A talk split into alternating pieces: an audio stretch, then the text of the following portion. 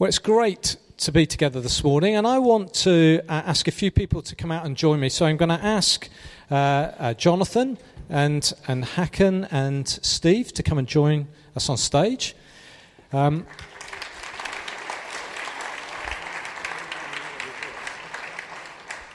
So these are uh, some guys that we've got to know, become really good friends uh, with, and uh, over the last few months, through the last couple of uh, posts, in fact, we've done a couple of what we call Alpha Plus courses, which follow on from the Alpha course. But both Steve and Hakan and a number of other people have uh, come uh, done the Alpha course here with us, with Steve Legg, who's going to be speaking a little later. And uh, so Jonathan and I are just going to ask them uh, about their experience of doing Alpha. So it's, uh, we have talked about it beforehand, but they, uh, they will be nervous. Uh, about what uh, about being here this morning. It's not normal to stand in uh, front of an audience like this, and so I want you to listen really carefully to what they say. So uh, I'm going to hand over to Jonathan first of all, who's going to introduce Hakan to you. Okay, so this is surprisingly it's Hakan. see, see, they're nice. And they're nice. I told you they would be. Okay. So, uh, I, well, I'm not going to introduce Hakan. I'm going to ask him to. So, Hakan, do you want to just tell us a little bit about yourself and where you're from? Yes, sure. Um, good morning, everybody. Um, well, please forgive me. I'm, I'm quite nervous because I, uh, this is the first time I'm doing something like this. Um, well, my name is Hakan, literally means the king. Um, um, thank you. Um, I was born in Turkey. Um, my parents were not religious, so until I was 14 years old, I never really didn't. I didn't care about God or religion. But at the age of 14 and 15, I started asking bigger questions. Why is there something rather than nothing? Um, what is the purpose of life? What am I doing here? So that sort of questions led me to God.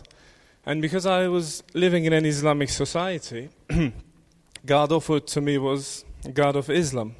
And, and I realized it wasn't the God I was looking for. So I became an atheist. And I spent about 10 years of my life as an atheist. Um, and in 1999, because of the financial situations and the social pressure, I came to England and claimed asylum.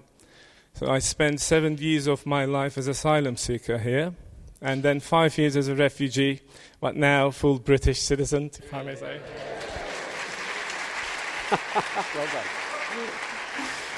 well okay. Uh, well, it's only a quick insight, so we're going to fast forward in uh, Hakan. I've been saying it wrong, anyway. Hakan, is that better? Oh, in, into the story. So tell us, uh, Hakan, how did you come to be on the Alpha course? Tell us the story. Sure. Well, um, one of my girlfriends. Um, How many are there? Sorry. Um, you're on public. You're in public. You know. um, my girlfriend is a nanny. She's a childminder. She works in Winchester, and she there's a children's club here. I think she brought the children here. That's that's the Ark on a Friday morning. Oh, and um, and she met people from this church, and they told her about the Alpha course she knows I've been interested in um, religion, and she told me about it, and so I came. Yeah. How about that? And there's someone here this morning who actually uh, gave Hakan's girlfriend that leaflet.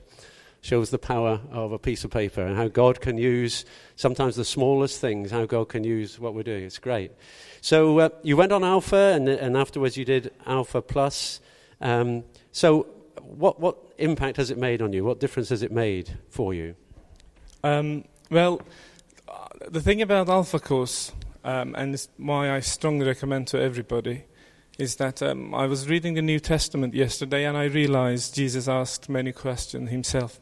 It's not that he didn't know the answers, but he teach he taught people by questioning. So there is something holy about questioning. So if you have questions, um, I think you should come to Alpha course because um, when you ask a question, a genuine question, that opens a door in your mind and in your heart. And when God speaks to you, then the door is open. So you immediately and automatically recognize His answer. And your problem is cured. cured. But um, the question has to be a genuine question. For example, you can come to an Alpha course and say, ask about the problem of pain or problem of suffering, one of the biggest questions in Christianity, and you will get an intellectual satisfaction only. But if you, if your father is fighting with a cancer or mother fighting with a cancer, if you lost a child or a friend, if you're suffering, if you're really in pain, then if you turn to God and say, "What is happening? Why are you doing this to me? Why am I suffering?" That's a genuine question, and that opens a door in your heart so that when God speaks to you, the door is open. You immediately get the answer and it heals. So if you have genuine questions, I had genuine questions, I think Alpha Course is a good place to be because you're strongly encouraged to ask as many questions as you can. Brilliant. Well, finally. there you go.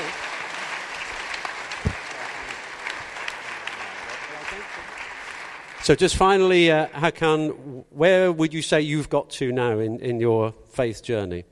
Well, um, I always struggle with the practical things, physical things like bowing down or kneeling down, or idea of being baptized was something miles away from me. Um, but what happened during the Alpha course, um, um especially a few things um, Steve said and Steve said. Just, they're all called Steve. there are many Steves.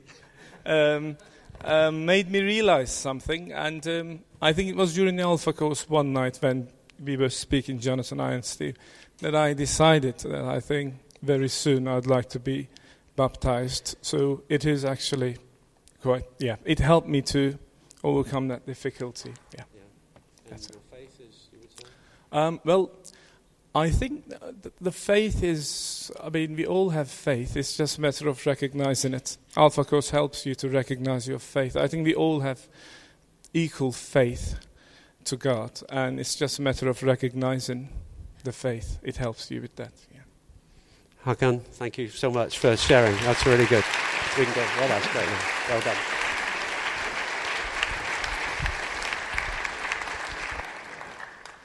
So this is my friend Steve and Steve. another Steve. And uh, Steve whispered in my ear, Steve, Stephen means King of Kings. So.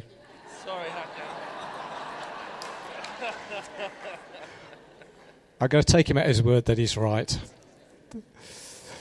So, Steve, what made you want to do the Alpha course? Well, uh, Kate, uh, my partner, and I, we believed in God strongly, and we wanted to explore Christianity more.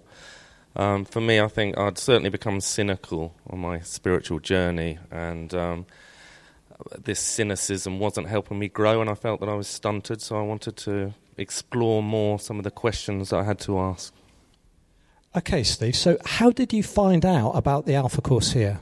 Well, we got friendly with some neighbours of ours who actually go to Christchurch, and they recommended the Alpha course to, to us. And um, so my partner was here for a different reason uh, and uh, just happened to see the leaflet and picked it up, and it was just at the right time because it was the next week, and we had just been talking about it. So we, we you know, it was good timing. There you go, power of a bit of paper again. Amazing. Okay, so Steve, what, what if anything, did you learn while you were on the Alpha course? Um, well, firstly, I, am Steve. I'm going to big up Steve. Not that he needs it because he's very, um, as you'll find out later, because he's speaking. Um, he was, you know, just very welcoming, inspirational, witty and entertaining, but also thought provoking. D- did we agree on a tenor? Did we agree? Did he? But he was, and uh, very engaging, and and so just just to be able to ask sort of any question that I had, and uh, openly, uh, it was uh, revelatory to me, and uh, and I'm still on that journey. But some of the things that I was adamant before in my old cynical mind, for example, the, the resurrection, it just didn't happen. Now my journey is much more open to the possibility that it might have happened, especially I remember Steve talking about the apostles and what changed between the time after the resurrection when they were frightened, they were in denial, they were in hiding, and this small, disparate band of ordinary men went out into the world with this wonderful, incredible, powerful message against the backdrop of the Roman Empire, against all the odds, and made it the biggest religion in the world. Now, that's kind of special. So, what happened after the resurrection has left me with so many questions, and it's an inspirational story. And that's one of the many things that I got out of my questions that before I hadn't even considered were on the table. You know, it wasn't even an option. And now it's um, something happened. So. So, so, Steve, how has your view of Jesus changed? As I said at the beginning, Kate and I always believed in God. I had a strong belief in God, and I certainly believed in Jesus as an historical figure. I didn't sort of deny his existence or anything, but for me, he was a good man with a great message. His connection as the living God was something I hadn't connected with before, uh, in truthfully. And now I can see the Father, God, through him and his works and his words. For me, words are important, and, and his words to me speak and echo that of God. And the fact that I'm here saying this now, it's difficult for two years ago if you asked me that I'd be saying this here now, be, I wouldn't have believed you. Okay, so Steve, what would you say to someone thinking of coming along to the Alpha course or someone thinking of inviting someone to come along? I can't recommend it highly enough. I mean, I love the whole experience. I've, I've met so many great people, and if anything else, it's good food.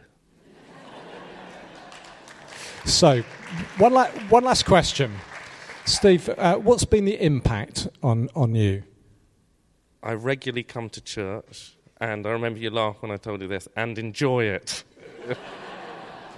I never thought that that was, uh, you know, when I was young, I occasionally used to be taken to church with my parents, and I just, and, uh, and no, I love it, and I get so much, and I feel that I'm growing. That, that cynical self that was stunted, I, it's no longer me, and I've grown and I'm growing, and I get so much out of it. And also the application to lessons I learn here to daily life. Um, I found it an inspiration, inspirational journey, and I'm, I'm still on that journey, and I'm enjoying it. So, and I'd like to thank all of the friends that I've made here. You know who you are, being so welcoming and accepting me and my questions. Thank you. Brilliant, Steve.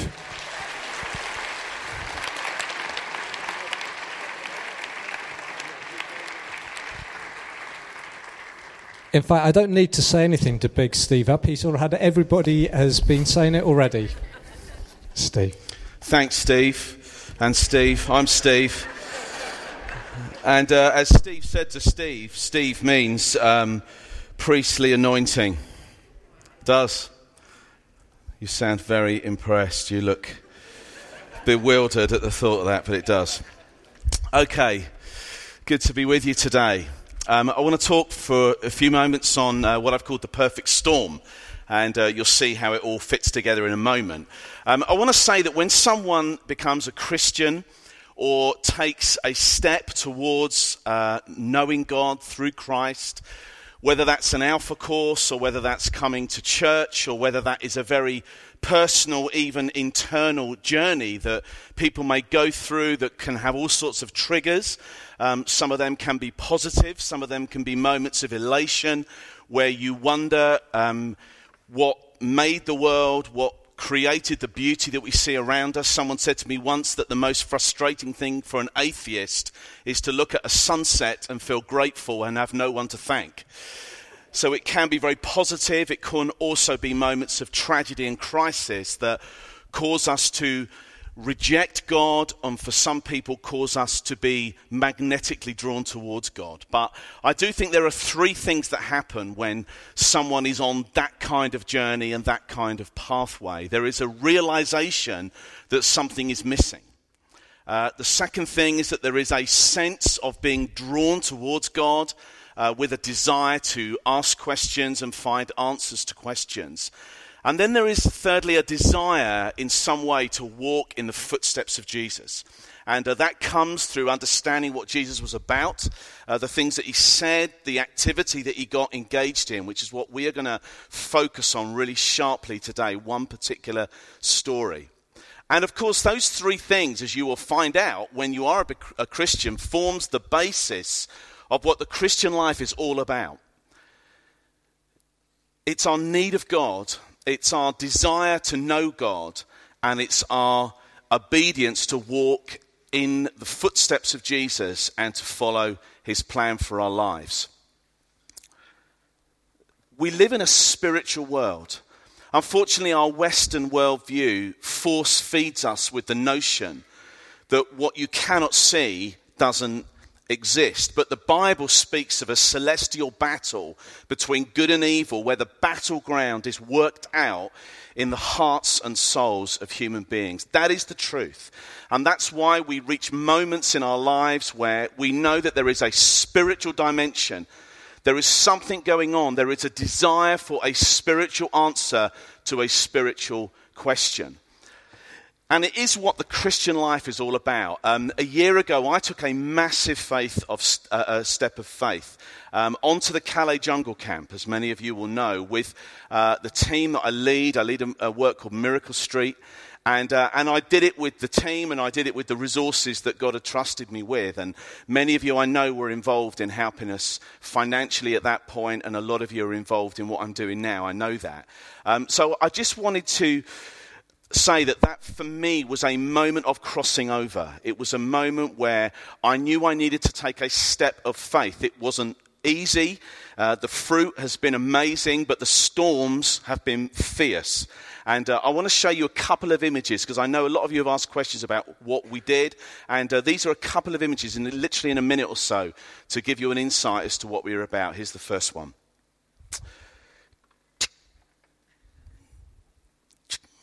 Do you want to hit the next slide? Okay, great. That's our, our truck. Um, some of you would have seen that for the first time in 2006. It was the main stage for the event called The Feast that we did over in River Park, um, and that's what it looks like now. And we do loads of events. Okay, that was where we put it on the camp, right in the middle of the jungle camp. Um, a lot of what we were doing was working with young people. This is a guy, uh, a Muslim guy, 14-year-old lad who was orphaned in Syria, who is one of over a thousand unaccompanied young people that are still trapped in Calais. And one of the things that we majored on throughout this year was caring for young people, um, giving them shelter. We had 10 huts of the, the classic kind of white huts that you see on the news. We had 10 of those built for us, and we literally fostered uh, young people, young lads, and this is one of them. This guy is now um, uh, fostered into a, a Christian family in Brittany. And uh, there are many good stories. There is an awful lot of terrifying stories where kids have gone missing. Um, but that's a lot of what we have been about. Um, that's a lady called Libya who's working with me. This picture was in the Sunday Telegraph um, where it says Wi Fi charging station. That's our truck. Um, I was kind of chuffed that we'd made it to the national media, but slightly depressed that we were doing described as a Wi Fi charging station we were doing a little bit more than charging phones, and uh, we did have a 4G mast on top of the roof of the truck, which was a tele- Dutch telecom company that worked with us. So uh, we kind of made it to the national media, and that was really um, what the camp looked like, obviously from the air, obviously, uh, in February. And this next picture. Uh, this is the destruction of the church that we were involved very much in partnering with and resourcing. And when the camp was demolished, um, or 65% of it was demolished in March, uh, the church went with it. And this became another iconic image, actually, that was all over the world press. And that blue cross, I've actually got that now. Uh, my friend Cisse, who was the pastor of that church, gave me the cross as a sort of a memento of uh, a pretty exciting journey when many Muslims came to Christ, and we were very involved um, in supporting those guys. And the final shot um, is really the camp before and after. Um, uh, in March, the, the camp was destroyed, and with the, um, uh, the kind of orders of the local government, um, seven and a half thousand people at that point were displaced. Um, they allowed 1,500 to stay.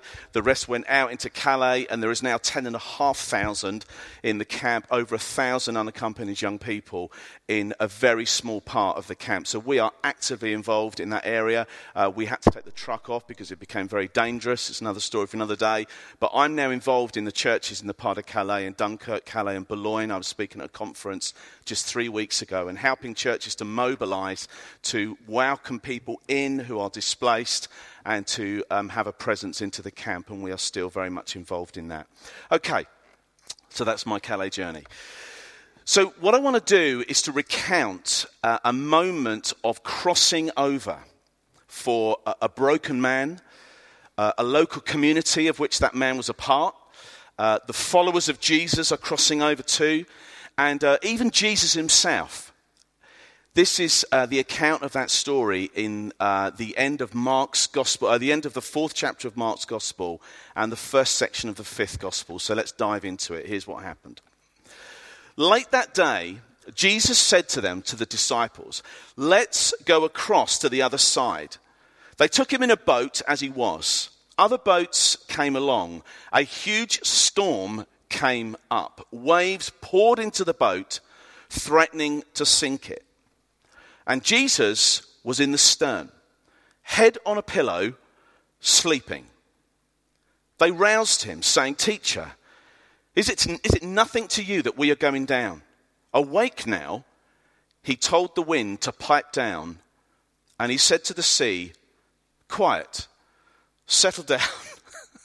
It's more like something you would say to an overactive three year old um, before a naughty step consequence, but Jesus is talking to the weather. Okay, very interesting. Okay, the next thing that happened is this the wind ran out of breath, and the sea became smooth as glass. Jesus reprimanded his disciples Why are you such cowards? Don't you have any faith at all? They were in absolute awe, staggered. Who is this anyway? They asked. Wind and sea at his beck and call. Maybe the Jesus boys would have stayed in bed that day if they'd have had any idea what this pleasure cruise was going to involve this boat trip. The Sea of Galilee is known actually for storms. Uh, in fact, there are signs in the car parks today warning sightseers that their cars could be flooded. So the storm is not unusual in and of itself. But this is not a regular storm, it's unexpected and it's extremely violent. So what's going on? What's the subtext behind this really famous biblical story? Okay, I said that it's a, a moment of crossing over, and it is, and we'll find out more about what that's about in a moment. It's a crossing over for a man who we'll find out, we'll discover, and we'll meet in a minute.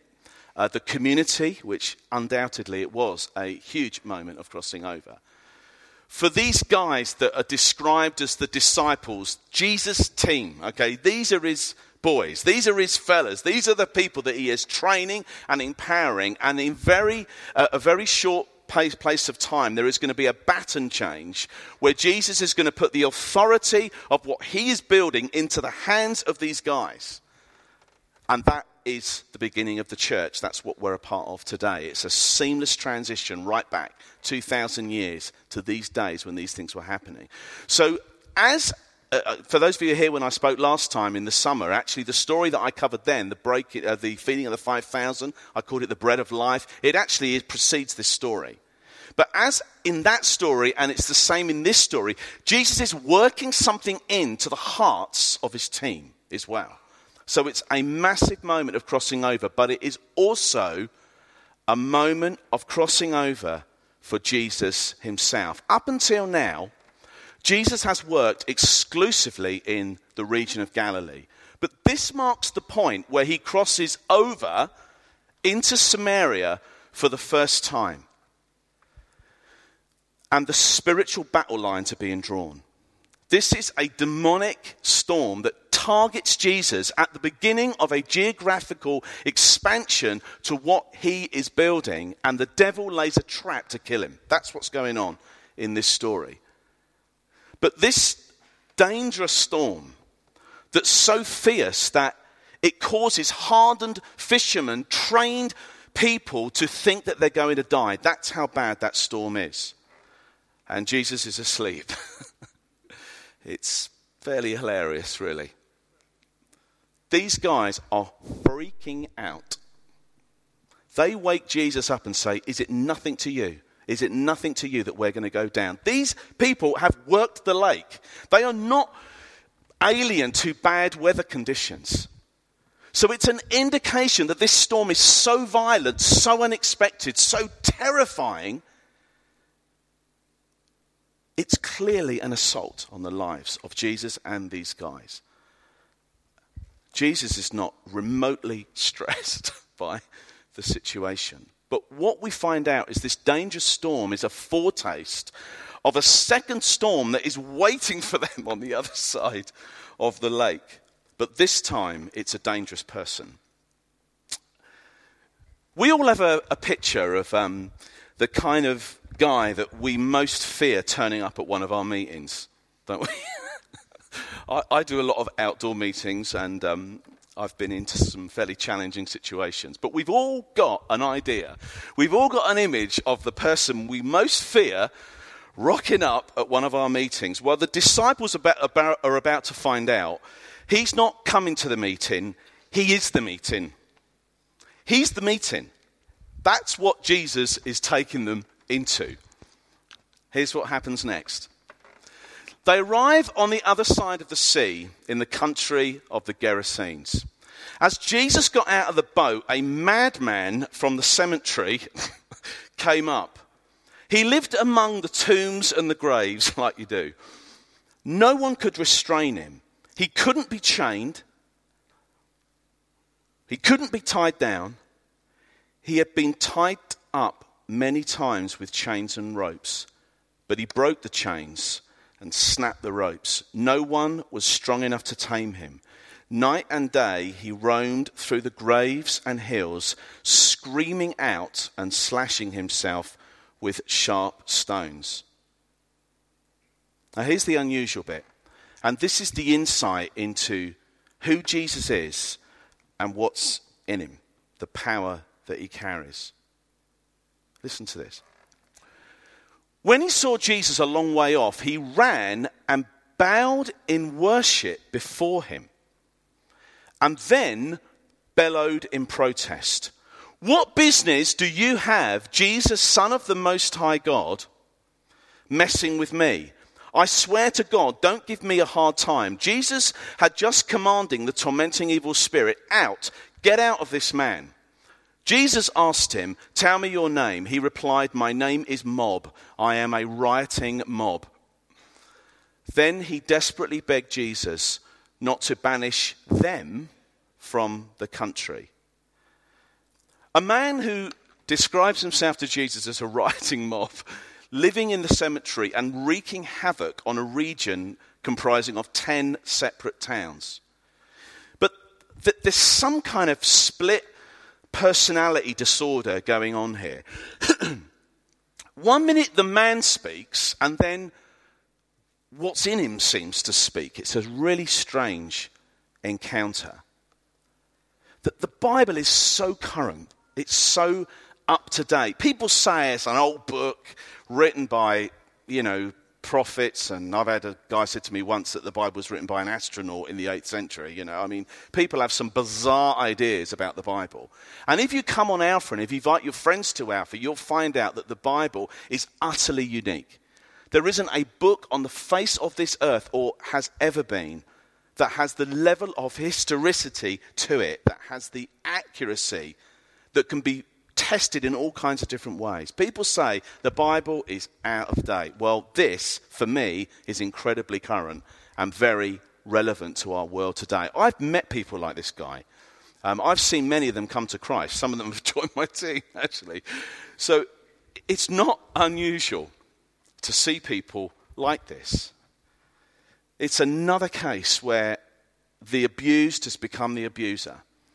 And the behavior is the outworking of the spiritual landscape of that person's life. That's all that's going on here.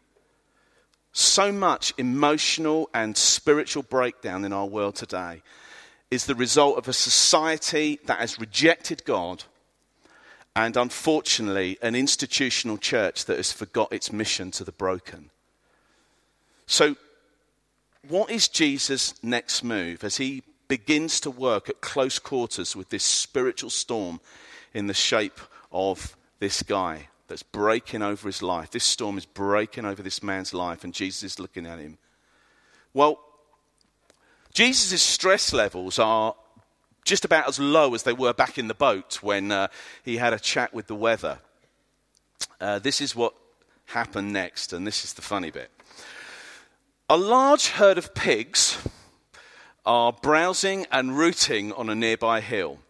The demons begged him, Jesus, send us into the pigs so we can live in them. Jesus gave the order. But it was even worse for the pigs than it was for the man. Crazed, they stampeded over the cliff into the sea and drowned.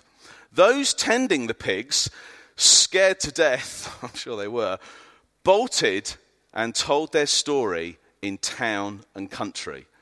Not your sort of standard exorcism, really, is it? You know, not much in the way of crosses, holy water, garlic. You know, it's uh, fairly unusual stuff that Jesus is doing.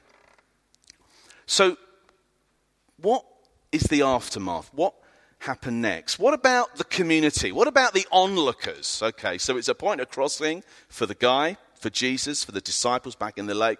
What about the people who have lived with this guy, who have experienced firsthand the kind of stuff that he's got up to?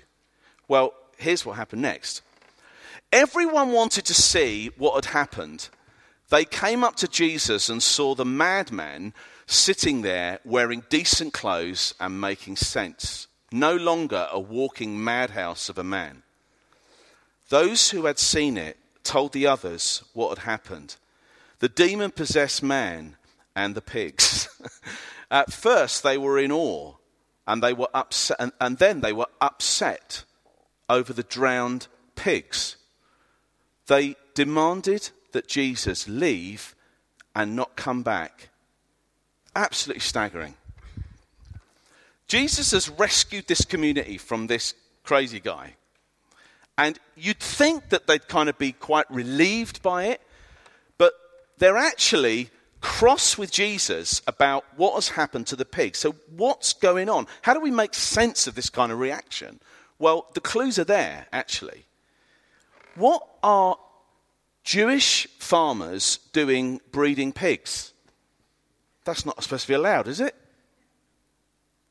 So, Jesus is engaging with this immediate problem, but in doing it, he's yet again going after the hypocrisy in this religious system. And he's actually tampering with the economy as well. What always happens when Jesus steps into a situation, it's three dimensional. There's something that is easy to see and easy to understand and work out. There's a, a, person or a need or a crisis or a storm or a conversation or a miracle. There's something going on, but as you start to understand what the Bible is describing, there's a context as well. There's something a little more unseen. There's something three dimensional to what Jesus is doing.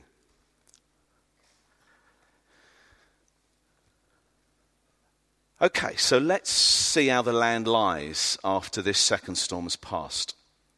So the first storm is on the lake, second storm is with this guy. What's he doing with his newfound freedom? What kind of condition is he in? Well, let's find out. As Jesus was getting into the boat, the demon delivered man begged to go along. But he wouldn't let him. Jesus wouldn't let him. Jesus said, Go home to your own people. Tell them your story, what the master did for you, how he had mercy on you. The man went back and began to preach in the 10 towns area about what Jesus had done for him. He was the talk of the town. So he became an evangelist and he started running alpha courses. Or whatever the first century equivalent of an alpha course was. Um, I bet a few people signed up fearing a relapse. What do you think?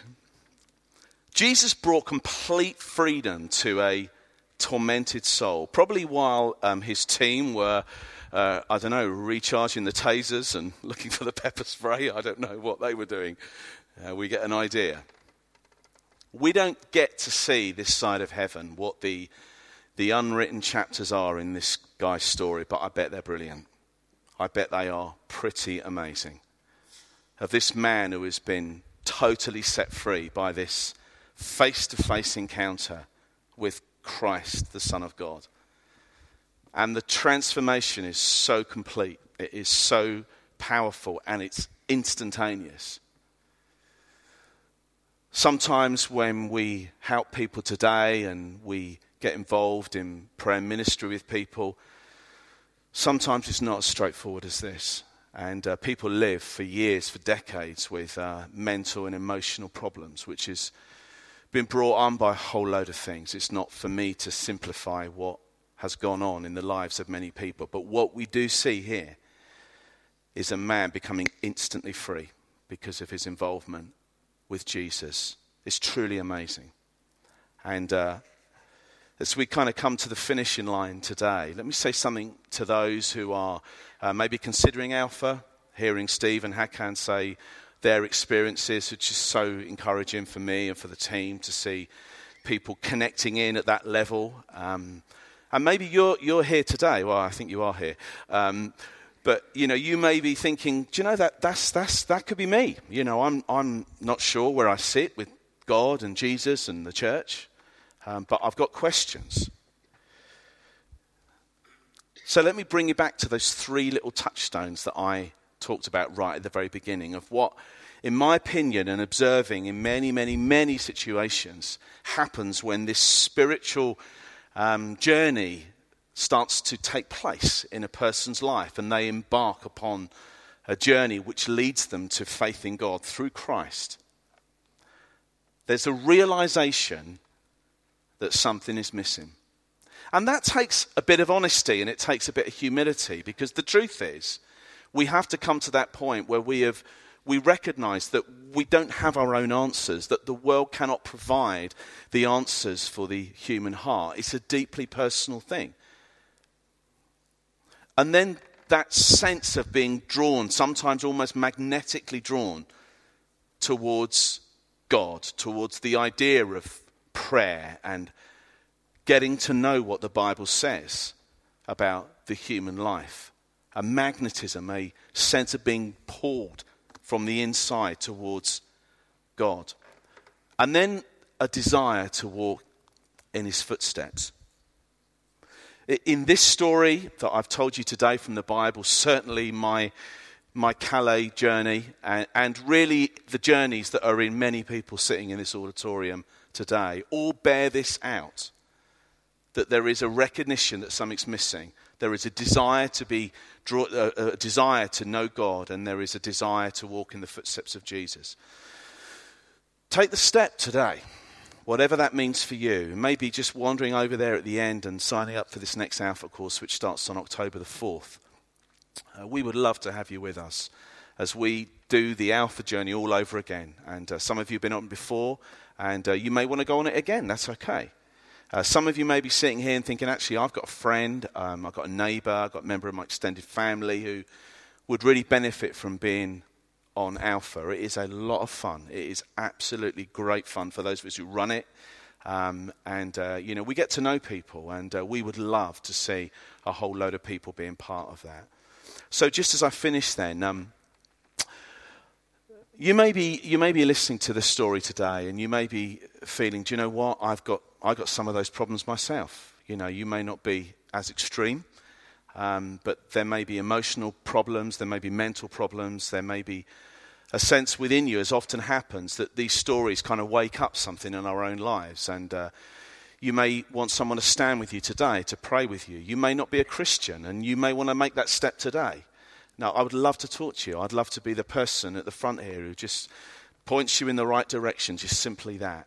And uh, just to say at the end, I'll be over there at the Alpha desk um, where you see the big banner there. And uh, we would love to have a conversation with you. Just to say um, practically as I finish, um, after we have finished today, um, we're going to have what we call the Alpha Lunch and uh, that is for the team and people who have been on the team at previous courses, guests of the last few courses, but particularly and most importantly, actually, people who are interested, um, who uh, want to ask questions or want to explore what the next Alpha course could look like for you. Um, we're going to have food together and we're just going to stay here basically at the end of the meeting. So let me pray and uh, then I'll hand back over to Jonathan. And let me encourage you once again if there are things that God is speaking to you about today, whatever that looks like for you, whether you're used to God speaking or whether you're not quite sure what it feels like, but you know something's happening and you would like to be prayed for, we would love to pray for you. Okay, let me pray. Father, I want to thank you so much. Lord, that when Jesus walked the earth, he dealt with real situations, real crises but he brought freedom and hope and love and life and transformation into all kinds of different people's lives religious people, ill people, dying people, people who are antagonistic towards his message, people who are sympathetic, people who hunted him out, people that he went to. So many people, so many situations. And I pray today, Lord, in the diversity of this group of people. Father, those who have walked with you a lifetime and those who are accessing this for the very first time, and those who have heard about it but are still not totally sure where they sit. Father, I pray for the sense of your presence, even now, Lord, in this building, taking people to that point of transformation. Father, help us, Lord, as we pray. Help us as we serve one another that we would all understand that ultimately it's not by power, it's not by strength, it's not by might, but it is by the power of the Holy Spirit working in and through people's lives that we find freedom and we find transformation. In Jesus' name, amen. amen.